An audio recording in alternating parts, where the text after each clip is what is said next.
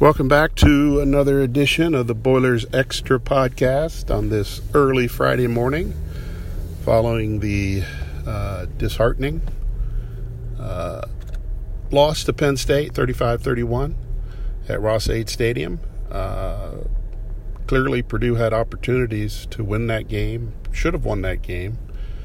And I, I, I have a sense, I know what the debate is, um, whether Purdue should have been running the ball there in the fourth quarter, or you know, doing what they did didn't work.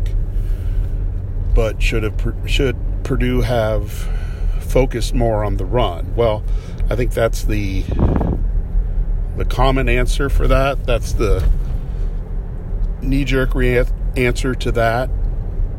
And I'm not saying that it's wrong. I'm not saying that it's right. Um, but, you know, this is what we know about Jeff Brohm.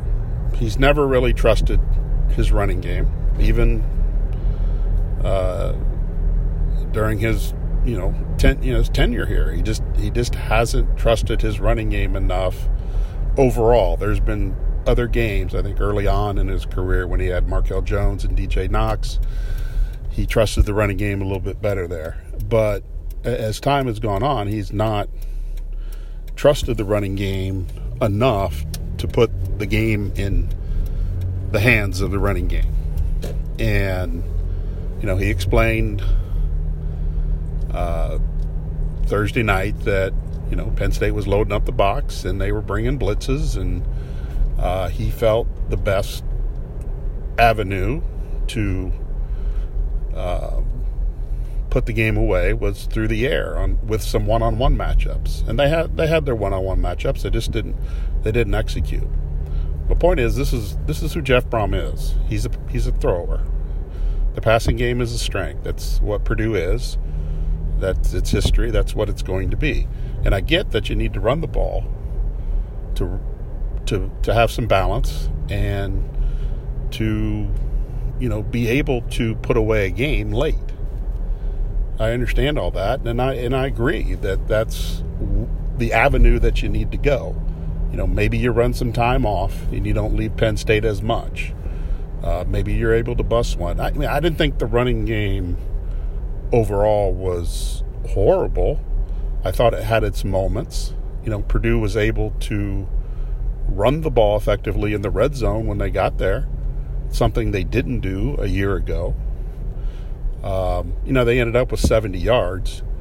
Uh, you know, but I think some of that was some sack yardage at the end, which which brought the number down. But I, I thought overall their running game did okay uh, against Penn State, which has a really good front seven and um, is only going to get better as the as the year goes on.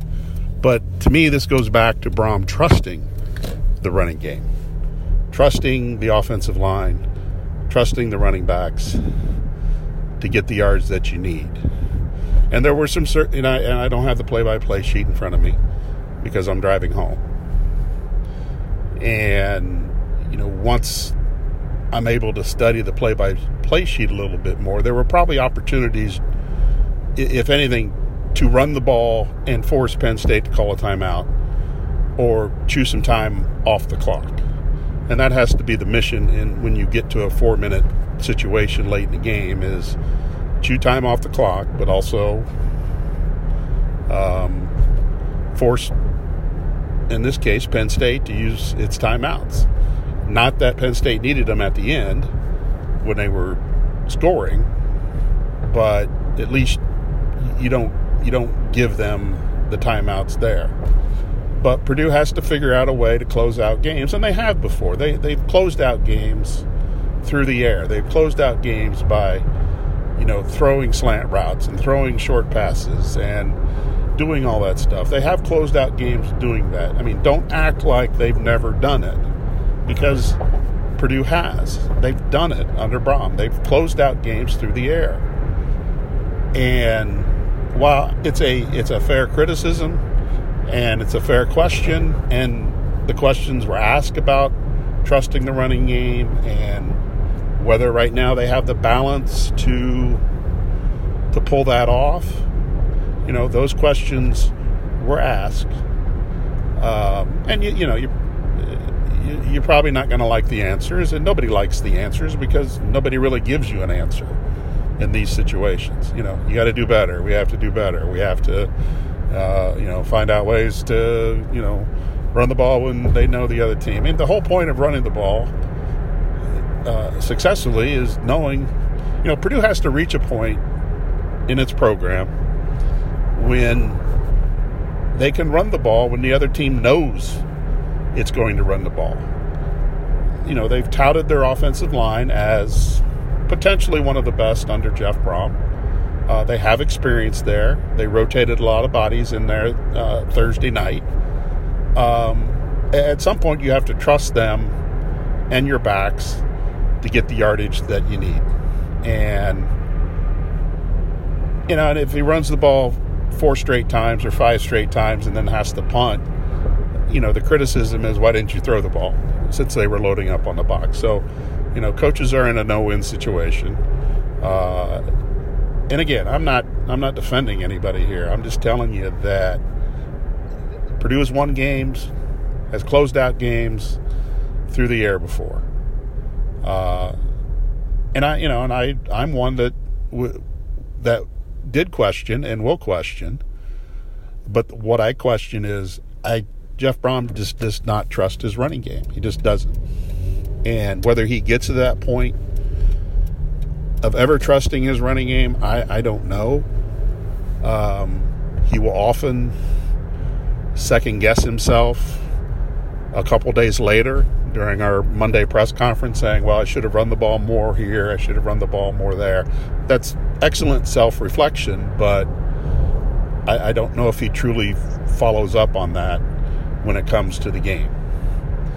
And to me, it just goes back to a trust factor.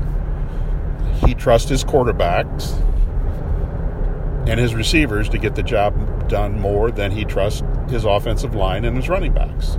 Now, they're not, you know, we, we've talked at length and we've written at length about their problems in the running game and how, you know, they're not going to be a juggernaut on the ground, but, but they have to uh, perform in short yardage situations.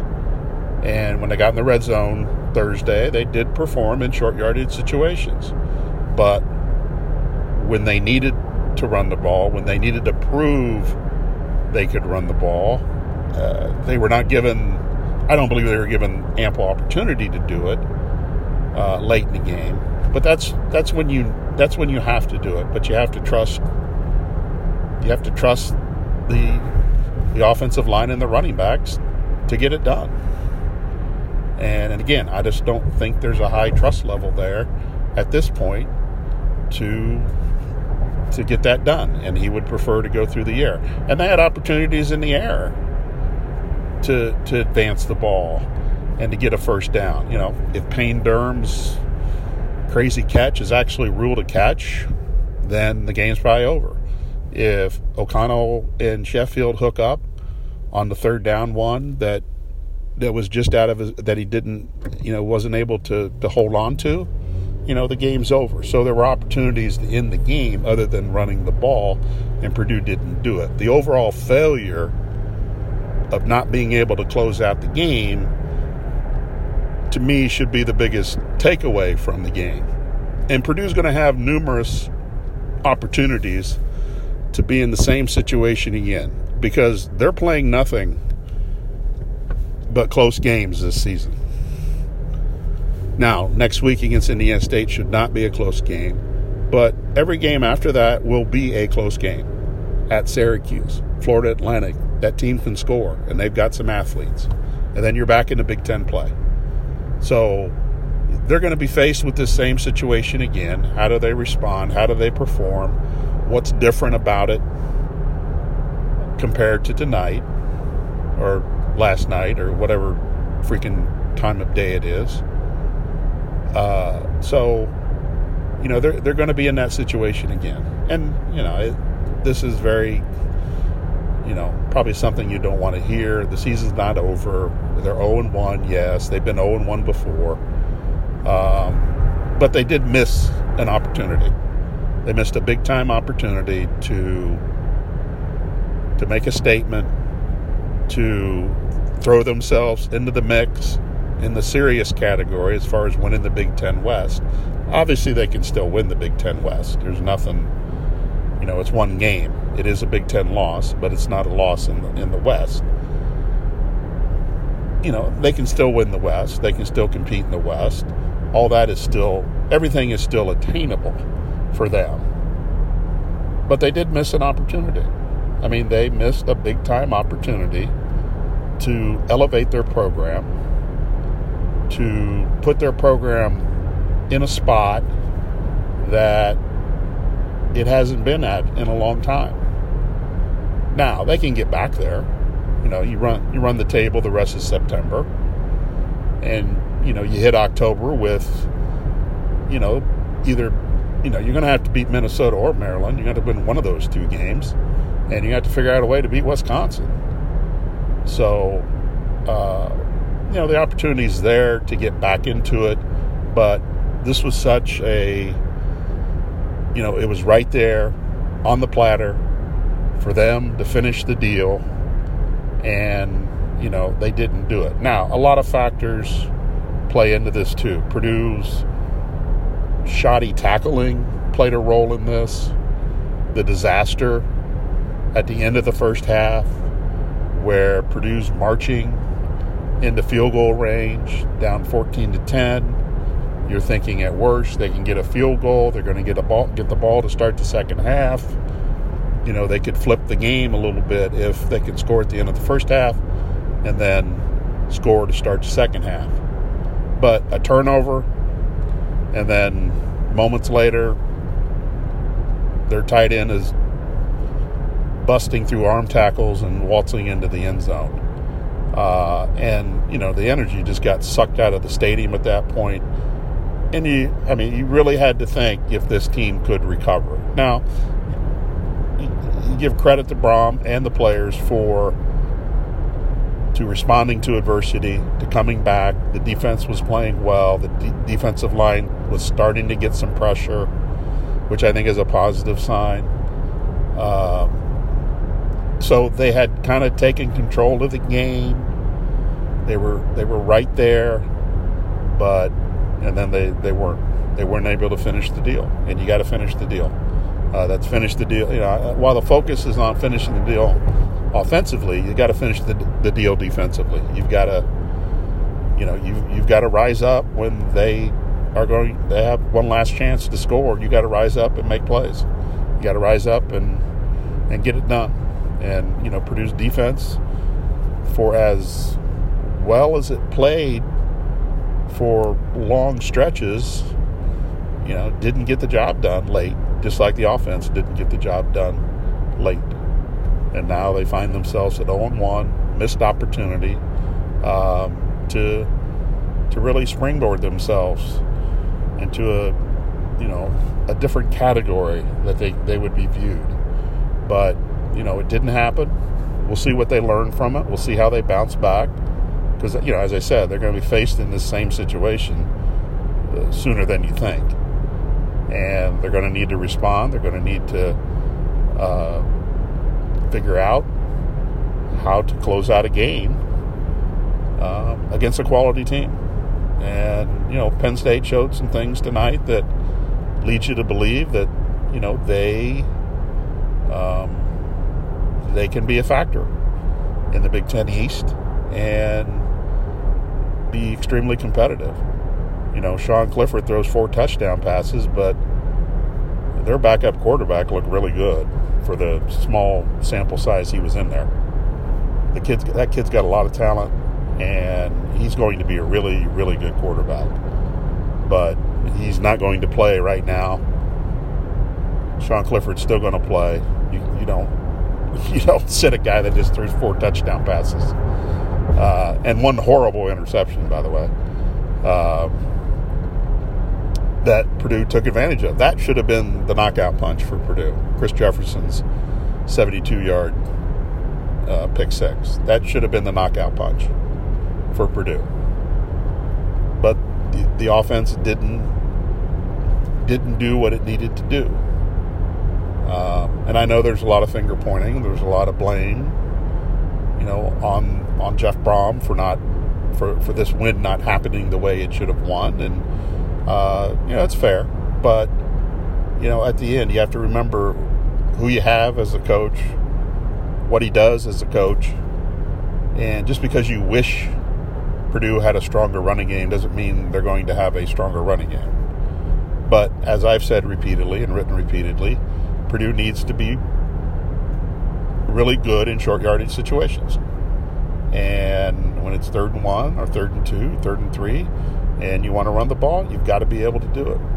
And and the other time you need to run the ball is in the fourth quarter when you have a three point lead and you can put the game away. So there probably should have been more runs mixed in later in the game. Uh, you know, if anything, to chew some time off the clock and force Penn State to use its timeouts. But you're also trying to win the game, and you know, and Purdue wins games through the air. That's that's just what it is, and I, I know I've said that, but that's just that's that's who that's who they are. That's who they're going to be. Uh, they win games through the air. Um, you know, and sometimes a five yard pass is better than a, a three yard run. Um, you know, obviously by you get more yards, but the, you, have, you have, maybe you have a bigger opportunity for a big play through the air on a short pass as opposed to uh, the run. But anyway, I mean, it's again, you can you can debate it. You have an opinion, that's fine. Uh, and I, you know, I don't, you know, I, everybody's you know, you know, pound their chest and say, well, should have done this, should have done that. That's fine. But you know, the bottom line is Purdue lost. They they lost in part because of not being able to run the ball late, but they also lost in part because they couldn't tackle uh, in the open field. Uh, they lost because they turned the ball over at the end of the first half.